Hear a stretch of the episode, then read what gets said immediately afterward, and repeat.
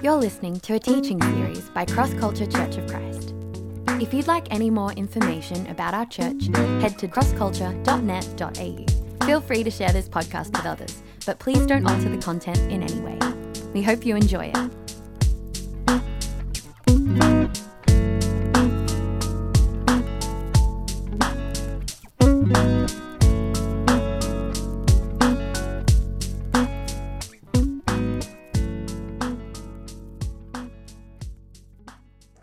When you think of who God is, what's the first thing that comes to your mind?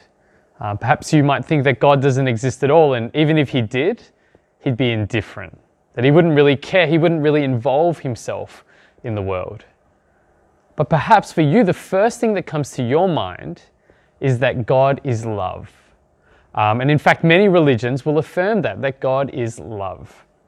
Or maybe the first thing that comes to you is that God is powerful, that He's the creator, He's the sustainer of the universe. Or maybe it's that God is just, that He judges, that He rules the world fairly and without compromise. But I wonder how many of you think of God as merciful? It's not a word we use much these days, but the word mercy is all about helping the helpless. And it describes not just what God does towards the helpless, but it also describes how God feels towards the helpless. So today we're going to see that mercy lies at the very core of who God is. And as we grasp the magnitude of this reality, I pray that our view of God will be transformed. And it really matters because how you see God will determine how you relate to Him. So we begin today with mercy to a childless couple. Um, you might remember Zechariah and Elizabeth, that they're an elderly couple and they've not been able to have kids. Um, and in this culture where kids are a great source of pride, where they provide for their parents in their old age, not being able to have kids can bring shame. Um, and it can even leave elderly parents a little bit vulnerable too. So when an angel shows up to Zechariah and promises that they're going to have a kid, at first he doesn't believe it. Um, he asks for another sign to prove this promise. And so the angel gives him a sign of not being able to talk because he didn't believe. But now in verse 57, just as God promised, they have a son. Um, I remember how excited I was when two of my close friends had their very first child. Um, I remember they shared with me how they'd longed to be parents for such a long time. Um, they've been trying to have kids for many years, but instead um, they suffered a very painful miscarriage. Um, so I remember as I walked to the hospital uh, to see this child for the very first time, my heart could only feel joy. Um, I was thinking about how God had so generously provided for them, how He'd helped them through such difficult moments of their life to bring them finally this child. And as I held this child in my hands, the only thing I could think about was, man, I better not drop this baby. I was so nervous. Um, and in verse 58, this child John is cause for great joy to his parents, for their friends, for their family, because the Lord had shown great mercy to Elizabeth. God sees a helpless couple who are too old to have kids and shows mercy by fulfilling his promises to this child. God's mercy means that he helps the helpless, that he has a special compassion, that he's drawn towards the weak, those who can't save themselves. You know, I wonder if you were God, if you were running the world, what would you care about? Maybe you'd be concerned about the big world issues. But here, God's concern is directed towards an ordinary, childless couple because it's in His nature to show mercy. Um, whenever I'm on a plane that's um, ascending into the sky, uh, just as it's about to take off, um, I always like to look out the window and see hundreds of cars below me just driving, just streams and streams of cars, everyone going about their daily lives. Uh, and as the plane um, starts to take off, these cars just get smaller and smaller from my line of vision. And as I look at these cars, all I think to myself is, man, in these cars, there are people. There are so many people, all with their own struggles, with their own problems, with their own issues. You know, sometimes we think that our problems aren't big enough to bring to God. I mean, why would God care about me? Why would He care about my sadness, my loneliness, my pain? You know, I'm just one person, right? In the midst of 7.6 billion other people on this planet. Well, God does care because in mercy he gravitates towards those who can't help themselves. He's a God of mercy. That's who he is. Back in verse 13, the angel said this child will be called John. But now in verse 59, the community expects that um, this child will be called after Zechariah, after his, after his father. That's the normal naming convention. Um, so when Elizabeth insists that his name be called John, they don't really get it. I mean, none of their relatives are called by this name. But then Zechariah steps in. And even though he can't speak, he calls for his writing tablet or his iPad Pro in verse 63. And he writes definitively, his name is John. He finally gets it. Where he previously acted in unbelief, now he believes that he, he breaks social convention to obey God's command. And at that point, God opens his mouth, and out of his joy in response to God's mercy, Zechariah blesses. Often we might look at this and say, you know, big whoop, he just named his child. What's so great about that? But it's often the simple moments of obedience that can define our life.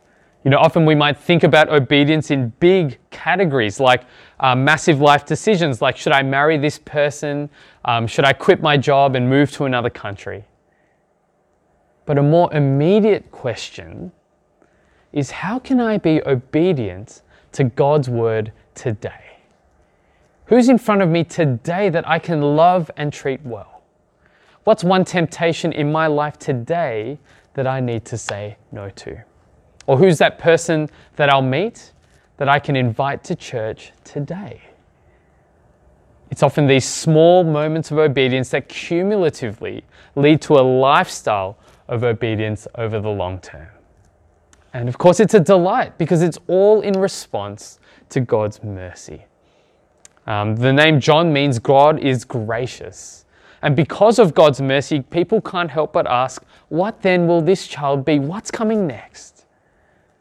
And it's this question that leads us to our next point that not only does God show mercy to a childless couple, but he shows mercy to an oppressed nation. In verse 67, Zechariah is filled with the Spirit to speak on God's behalf. And if you look at verse 72, this song's all about rejoicing in God's mercy to Israel. God has come to help a helpless nation. And in this song, every one of these lines is either a direct quote or an allusion to the Old Testament. So, what Zechariah is doing here is connecting the promise of mercy in the Old Testament with the fulfillment of God's mercy in Jesus Christ in the New Testament. So the first key promise there is in verse 68. He says, Blessed be the Lord God of Israel, for he has visited and redeemed his people and has raised up a horn of salvation for us in the house of his servant David. In 2 Samuel chapter 7 in the Old Testament, God promises David that from his house, from his offspring, that Israel would be an everlasting kingdom which would dwell in peace from their enemies. But very quickly after David, King Solomon, his son, even though there is a time of peace, Israel quickly divides and is overtaken by their enemies. And now, today, Israel is under Roman occupation and it's oppressed by their enemies again. So, Zechariah is saying here that the answer was never Solomon. The answer to this promise was always pointing to Jesus as the true son of David. And so in Jesus, God is raising up this horn of salvation in verse 69. The horn here is the horn of the ox, and it points to the strength of the king that will come to rescue his people. And Jesus will be the one to destroy all the forces that oppress us. And on that cross, we know that he defeated the enemies of Satan, sin, and death on our behalf. Jesus is the merciful King who comes to a people who can't help themselves to rescue us from our enemies. The second big promise there is in verse 72. Verse 72 says that God will save his people to show mercy promised to our fathers and to remember his holy covenant, the oath he swore to our father Abraham. We know that in Genesis 12, God promises Abraham that he will make Abraham's offspring into a great nation, that he would bless them, and that they would be a blessing to the whole earth. So now in Jesus, Jesus is the true offspring of Abraham, who would be the ultimate blessing for his people. And the blessing of Christ won't just be for the Jews, but this blessing will go to all nations. In Jesus, God has come to show mercy to his people by fulfilling his promise that he's made from the very beginning. You know, right now in, in many parts of the world, um, the church is being severely persecuted. We don't, we don't feel it as much here. Um, that there's an organization called the Barnabas Fund that reports about the treatment of God's people all around the world. Um, and it's this Barnabas Fund um, that reported recently in Congo that 30 Christians were slaughtered by terrorists because they refused to convert to Islam. We also read 13 Christians were recently killed in a suicide bomb in Cameroon. And in North Korea, Christians are regularly um, put in prison for their, for their faith. They're malnourished, they're tortured because they refuse to give up their faith in Christ. Jesus sees an oppressed people who are too weak to defend themselves, and he comes to them out of his mercy, so that though on this earth they might suffer and they will die, they have an eternal life with Jesus who came to die for them. And one day their enemies will be no more, as Christ will bring them to heaven safely, where they will experience no more pain or suffering or death, because God loves to help the weak. He's a God of mercy.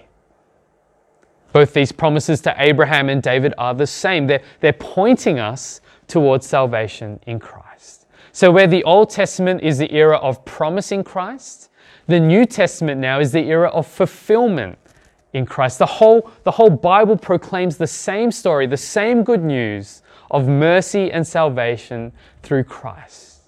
Luke shows us that there's an internal consistency in the Bible, that the Bible promises a very specific Savior and then Jesus meets every one of these requirements so that you would have certainty that Jesus is the Savior, that He is the one we've been waiting for. That's what Zechariah is saying here. Jesus isn't just some person that randomly drops in from anywhere to save, but no, He comes in fulfillment of an Old Testament that's loaded with hundreds and hundreds of years of expectation. Jesus is not a new story. Jesus is the culmination of a very old story promised long ago. And God shows us this mercy so that in verse 74, we might serve Him without fear in holiness and righteousness before Him all our days. What a joy it is to serve a God like this. You know, think about a boss at work who, who treats you so well, who's always had your back, who's always defended you even when you've made a mistake who's always fought for you um, to get that promotion, even though you couldn't speak up for yourselves. How great is it to work and, and serve someone like that? And now it says that we can serve God without fear. What immense hope that is for the persecuted church who worship God every day in the fear that they could be mistreated, that, could, that they could even die for their faith. And what a privilege for us as recipients of God's mercy. And maybe this year, think about how God might have you serve Him. You know, at the moment, there's so many ministries at church, there's so much need here for more leaders, for more helpers. Maybe speak to your life group leader, maybe um, speak to one of your mentors, or maybe speak to even one of the pastors here who could help you think through how you can serve God this year. So now from here, Zechariah's focus shifts to his son John, which brings us to our last point that there's mercy for a dying world. You know, no matter who you are, no matter where you're from, the one thing we all share in common is that one day we'll die. Psychologists say that death lurks constantly at the back of our minds. It subconsciously can drive nearly everything that we do. It drives the decisions that we make around food. So, for instance, we eat organic foods. Um, we even eat things called superfoods now, like kale and, and quinoa. Um, one of my friends um, went gluten free, even though he has no gluten intolerance. Then he went dairy free. Um, then he even went sugar free. I don't even know how he does it. He's free of all those things. We know now that he's free of enjoyment as well. No, you see, the thought of death is constantly on our minds. Um, it, it, it, changes the way we live as well. It, it changes how we exercise. We even have bucket lists now to make sure that we maximize the time that we have on this earth because it's limited. And even in our happiest, our, our healthiest moments in this life, the shadow of death is lurking constantly in the background. It is a reality that we are helpless to avoid. And it's with the backdrop of this reality that John comes to proclaim good news. Verse 76 says that John will come as a prophet of the Most High to prepare the way of the Lord, to give knowledge of salvation to his people in the forgiveness of their sins. John will prepare us to meet God himself, who's coming not just to bring mercy to a childless couple, not just to bring mercy to an oppressed nation, but to bring mercy to save a dying world. Because of our sin, verse 79 says that we all sit in darkness and in the shadow of death. This is taken from Isaiah 60, where God will come to bring light not just to Israel, but to the nations. God, in mercy, has come to fulfill his promises for the world. And the shadow of death here doesn't just refer to a physical death, though it includes that, but it also refers to a spiritual death, a separation from God Himself. Sin leads to death because sin separates us from the God who's the giver, who's the sustainer of life. You know, it's really strange. Um, if you think about death, death should feel so natural to us. Everyone dies. So we should actually think of death as actually the most common, the most normal human experience in the world. Yet when someone dies, it always feels so wrong. Even though everyone dies and everyone in history has died, we still say, this isn't right. Things are not as they should be. It's because that our physical death is a reflection of our spiritual death and darkness. And of course, sin is so part of our lives that we're helpless to do anything about it. But John will come to prepare us to meet a Savior. Verse 78 says that Jesus is like the sun rising to give life because he will guide us into the way of peace, which means that we can look at Jesus and we can see the path to life. And Jesus will lead us into this life by dying for our sins. And on that cross, Jesus dies for the helpless, for the ungrateful, for the violent, for the untruthful, for the proud so that he can truly be a light into a dark world. Why will God do all this? It's there in verse 78. It's because of the tender mercy of our God. God's tender mercy reveals his inmost feelings about us, where God feels such deep compassion and is so moved in himself to help.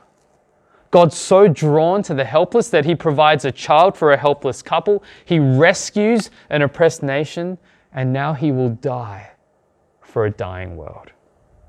He doesn't just tolerate you, no, he loves you. He loves to show mercy to the weak and to the vulnerable who are in Christ.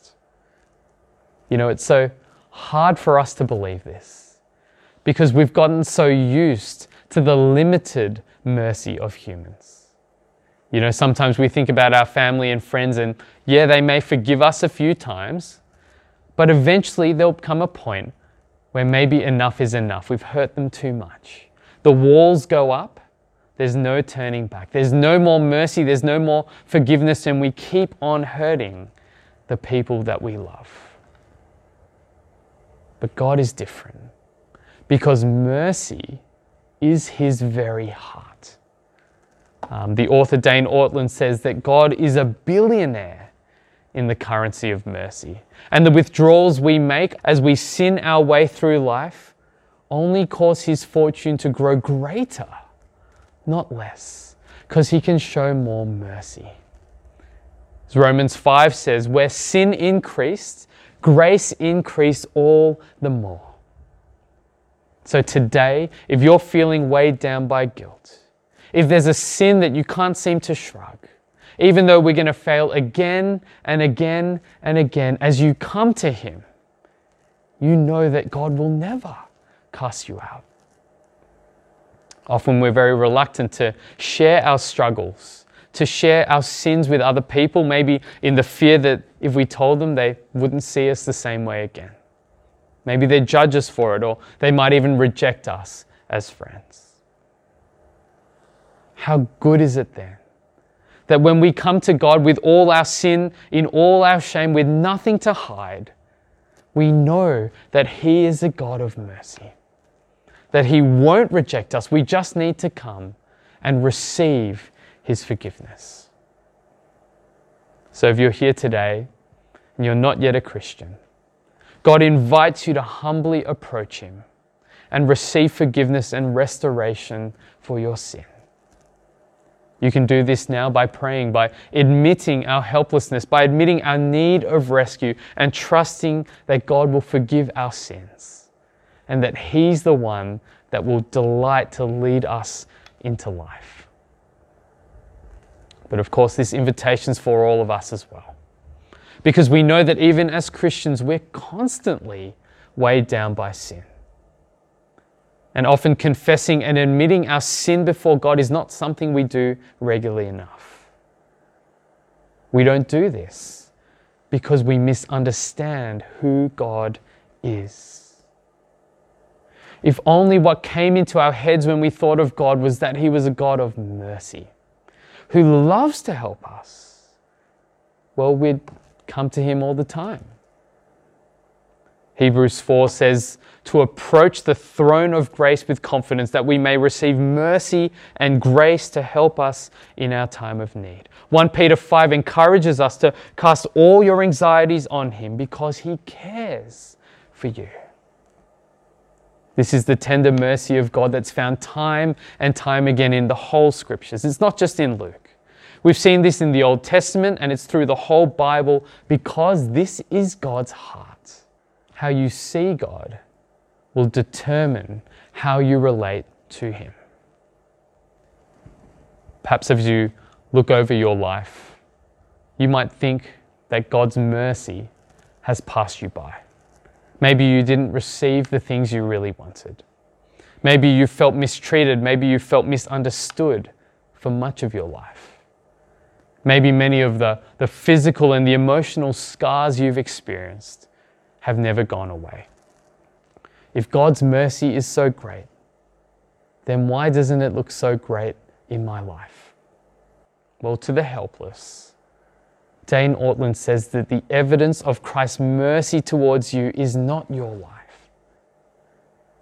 The evidence of Christ's mercy to you is his life, where he's mistreated, where he himself is misunderstood, betrayed, and abandoned in your place.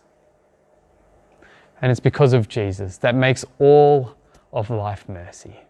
Even in the hardest, even in our lowest moments of life, we have a God who's come to us, who's died for us, who's rose again, and now unites himself with us by his Spirit, all because of his tender mercy. May our view of God change as we mine the depths and the riches of God's tender mercy. Let's pray. Lord, we thank you for your tender mercy towards us. That while we were still weak, at the right time, Christ died for the ungodly. Lord, help us to see your hand in all of history, fulfilling all the promises you've made and saving us according to your perfect plan. Lord, so often we fail to come to you because we don't see you for who you really are. Would we see your compassionate heart? Would we see your love towards us uh, who are weak and who are helpless? Lord, we come to you now empty handed, asking for your mercy to save us and transform us into your likeness. In Jesus' name, amen.